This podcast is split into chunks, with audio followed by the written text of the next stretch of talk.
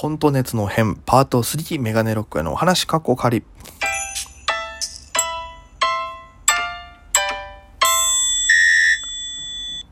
ぽいぽいメガネロックです。よろしくお願いします。この番組は僕が毎日配信でお届けしている番組です。アプリでお聞きの方、番組をクリップ、それ以外の方もハートニコちゃんネギタップで応援よろしくお願いいたします。ということで、あのーまあ、前回話したように O1 の最終予選で、まあ、準決勝ですね。そこで、えー状況のネタかけたんですよ。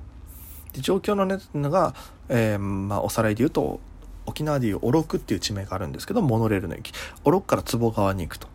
で、それはもう2駅ぐらいしか離れてない。えっと、中央線、東京とかで言うと、中央線で言うと、高円寺から東中野に行くみたいな感じなんですよ。いや、近いだろうと。そんな何も変わらんだろうみたいなのを、えーやるネタなんですよ。で、それをやりまして。で、結果的にその準決勝で言われた、審査員に言われたところ全部直したもう大丈夫っていう状態のものを持ってって、で多分審査もう一回予選で点数出るんですよ。一次予選通過者何点何位誰々みたいな。それで見てあで決勝最後8組進めるんですけども8組の点数見た時に多分俺の点数、まあ、5名審査員がいて多分1人が5点ずつ点上げればあ全然決勝いけるわと思って。で、まあ、言われたところ修正した形持ってって準決勝やりました。手応え良かったです。結果発表ズドン。あのーえ1位から8位がストレートで決勝。で9位から15位が、え敗者復活戦テレビでやるのに出れる。僕16位だったんですよ。もうどえらいショックを受けましてね。でやっぱりでもこの作り方は間違ってないんだと。ね。いやこんだけ短い期間で集中してガッて作ったネタでちゃんと評価されるんだったらコントをちゃんともっと取り組もうと思ってでそっから作ったネタコントばっかりやってきたんですよ。あのーえーにその翌年の辞める直前にあった2月では、えーおじいちゃんの格好のコントもやりました。あの孫に年の数だけ豆食べさせられるおじいちゃんっていう。それもね結構反応良かったんですよ。で最後の卒業の年3月最後のライブが卒業するその時にやった、えーまあ、商業高校をテーマとしたネタ「えー第2ボタンください」っていうあの普通はねあの学ランの2のボ第2ボタンあげると思うんですけど商業高校はその電卓の2のボタンくださいって言われるっていうののネタやったんですよ。で他にも商業高校のコントはあの全国野球部スポーツっぽい感じの雰囲気を最初出しておいて実はあのワープロ部のの熱い友情の話だったっていうのとか結構作っててコント自体は。でもやっぱりちょっとバイアスロンに向けてコント仕上げなきゃなっていうのでコントに力入れるようになるんですよねこっから。で単独ライブでもほぼほぼコントやって書いてでそうですね。で1回目の単独はね正直いいコントができなかったんですよね。で好きあこれいいなと思ったコントがちょっとプロジェクターがいるコント。えっ、とデスノートってネタだったんですけどあのデスノートを拾った人が名前を書くと。でもその名前があのキラキラネームで死神が読めなくて殺せないっていうネタだったんですよ。結構反応良くてそれも。でそれもちょっとないやあの書けれなくて。でそっから新ネタライブみたいなのやってコントいっぱい下ろしたんですいろんなタイプの音ネタもやったしねあのロジック的なネタもやったしいろいろやったんですよ。でその中で多分9本作ってできたの良かったの1本ぐらいですよ。半年のコントでできたコントいいの1本だけ。でそれバイアスロに持ってったらやっぱダメで。でそっから僕はもうバイアスロン挑戦してないんですよね、うん、もうこっち来たから。でも、えー作り続けて。でやっぱりあの頭コントはね本当に自由だなと思いますよね。東京来てからマジで。ああやっぱりいろんな発想なんかもうルールがないのでね。本当に。何でもありのところなんでやっぱり僕が今まで沖縄で見てきたコント。うん。全然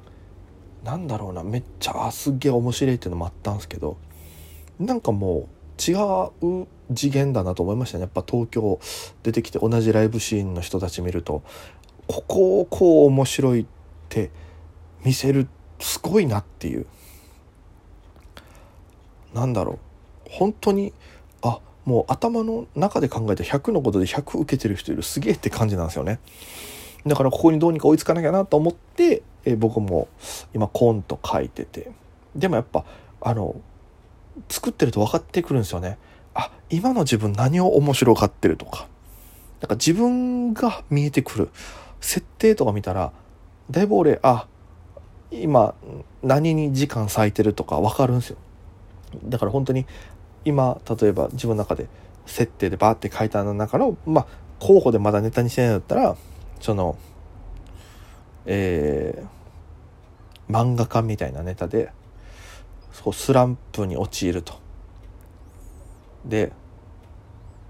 いいのが書けないっていうけど結果それはあのそいつが書いてる漫画は YouTube の広告の漫画っていういやそんなに気張るなみたいなお前なんてどうせ最初いい感じで書いといてでそっからもう全部企業の説明しか入らんから商品の説明しか入らんからその導入部分どうでもいいのよと。そんな出会いがどうでとか身長がどうでとかじゃないと。もうそこは簡単にパッて出会ってそのまま男がねダメだダメンズがそのまま可愛いクラスの女子に引っ張られてついていった先にはもう魔法のジェルローションがあってみたいな。そういうのでいいのよみたいな。別にお前何も求めてないからと。いうようなネタとか。だから結構 YouTube 系が多いっすね。自分の今作ってる中で。この間やったやつもそうですけど。なんかねだから自分が見えてくる何を面白いと思ってるのかとか。背伸びしなくなりましたね。それは本当東京来てから思うこと。顔にメイクしてる人もそんなにいないし設定でボケてる人も設定でボケてるっていうかなんか多分沖縄のコントの流れって僕の勝手な意見ですよ。やっぱ喜劇文化が根付いてるからなのかちょっとドタバタ調が多いんですよね。やっぱりその理不尽さを全部キャラとかうーんこう不条理さをなんだろうな理論で片付けない感じ？こういうやつが本当に来たらそういうことならんだろうとかもうなんかこう多分作ってる時に分かるだろうみたいなところもあったりするんですよ正直ね。それは僕がもうこっち来て、改めて自分の沖縄にいた頃のも思い出してですけど、なんかそういうのも相まったりして、なんかほんと背伸びしないコントがなんかやっぱり主流、なんかやっぱしない方がいいなと思って、自分に合ってない。ね、40代になって子供のネタやるって、子供の格好してネタやるとかってあるけど、それをそういうやる面白さもあるけど、うん、なんかね、40代だったら40代っぽいコントやってた方が面白いじゃないですか。なんかそういうところもあったりするなっていうのは個人的に感じてて。うん。だからなんかいろんな気づきを得ますよね。そうやってコントに今こう作り始めたからこそ。だから、えー、今僕今度トークライブやるんですけども、そこでやってる鬼塚無双さんとかは一人コントを主にやってて。で、やっぱ電話しながらネタのアドバイスとか聞くんすけど、やっぱすごいですよね。うん。やっぱソニーとかだったら、松本クラブさんがいらっしゃるから松倉さんのこう技術的な凄さをこう語ってくれたりとか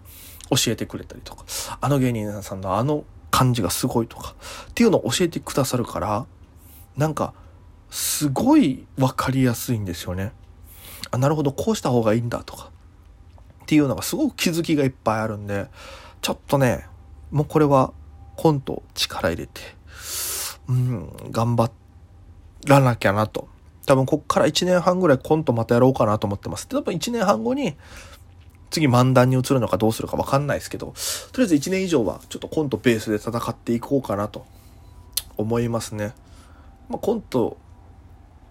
まあ違う、なんかやりたいのができたらやりますけど、基本なんかコントちょっとこれから続けていこうかなと思ってます。っていう話でした なんかね、ラジオトークってなると、これね、僕の個人的なやつなんですけど、あの、なんだろう。自分に向かって言い聞かせてる感じがあるんですよ。ラジオトーク、僕の中でね。だから、その、うーん、言ってることを自分に反復させて聞かしてる感じ。だからなんかも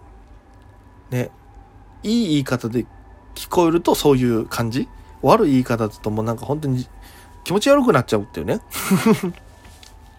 いや、だからちょっと次からはもうまともな話じゃなくても、ちょっと明る系の話、明るい系の話をね、えちょっとしていきたいなと思いますので、ぜひぜひよろしくお願いいたします。ということでご清聴ありがとうございました。それでは皆さん、また今夜。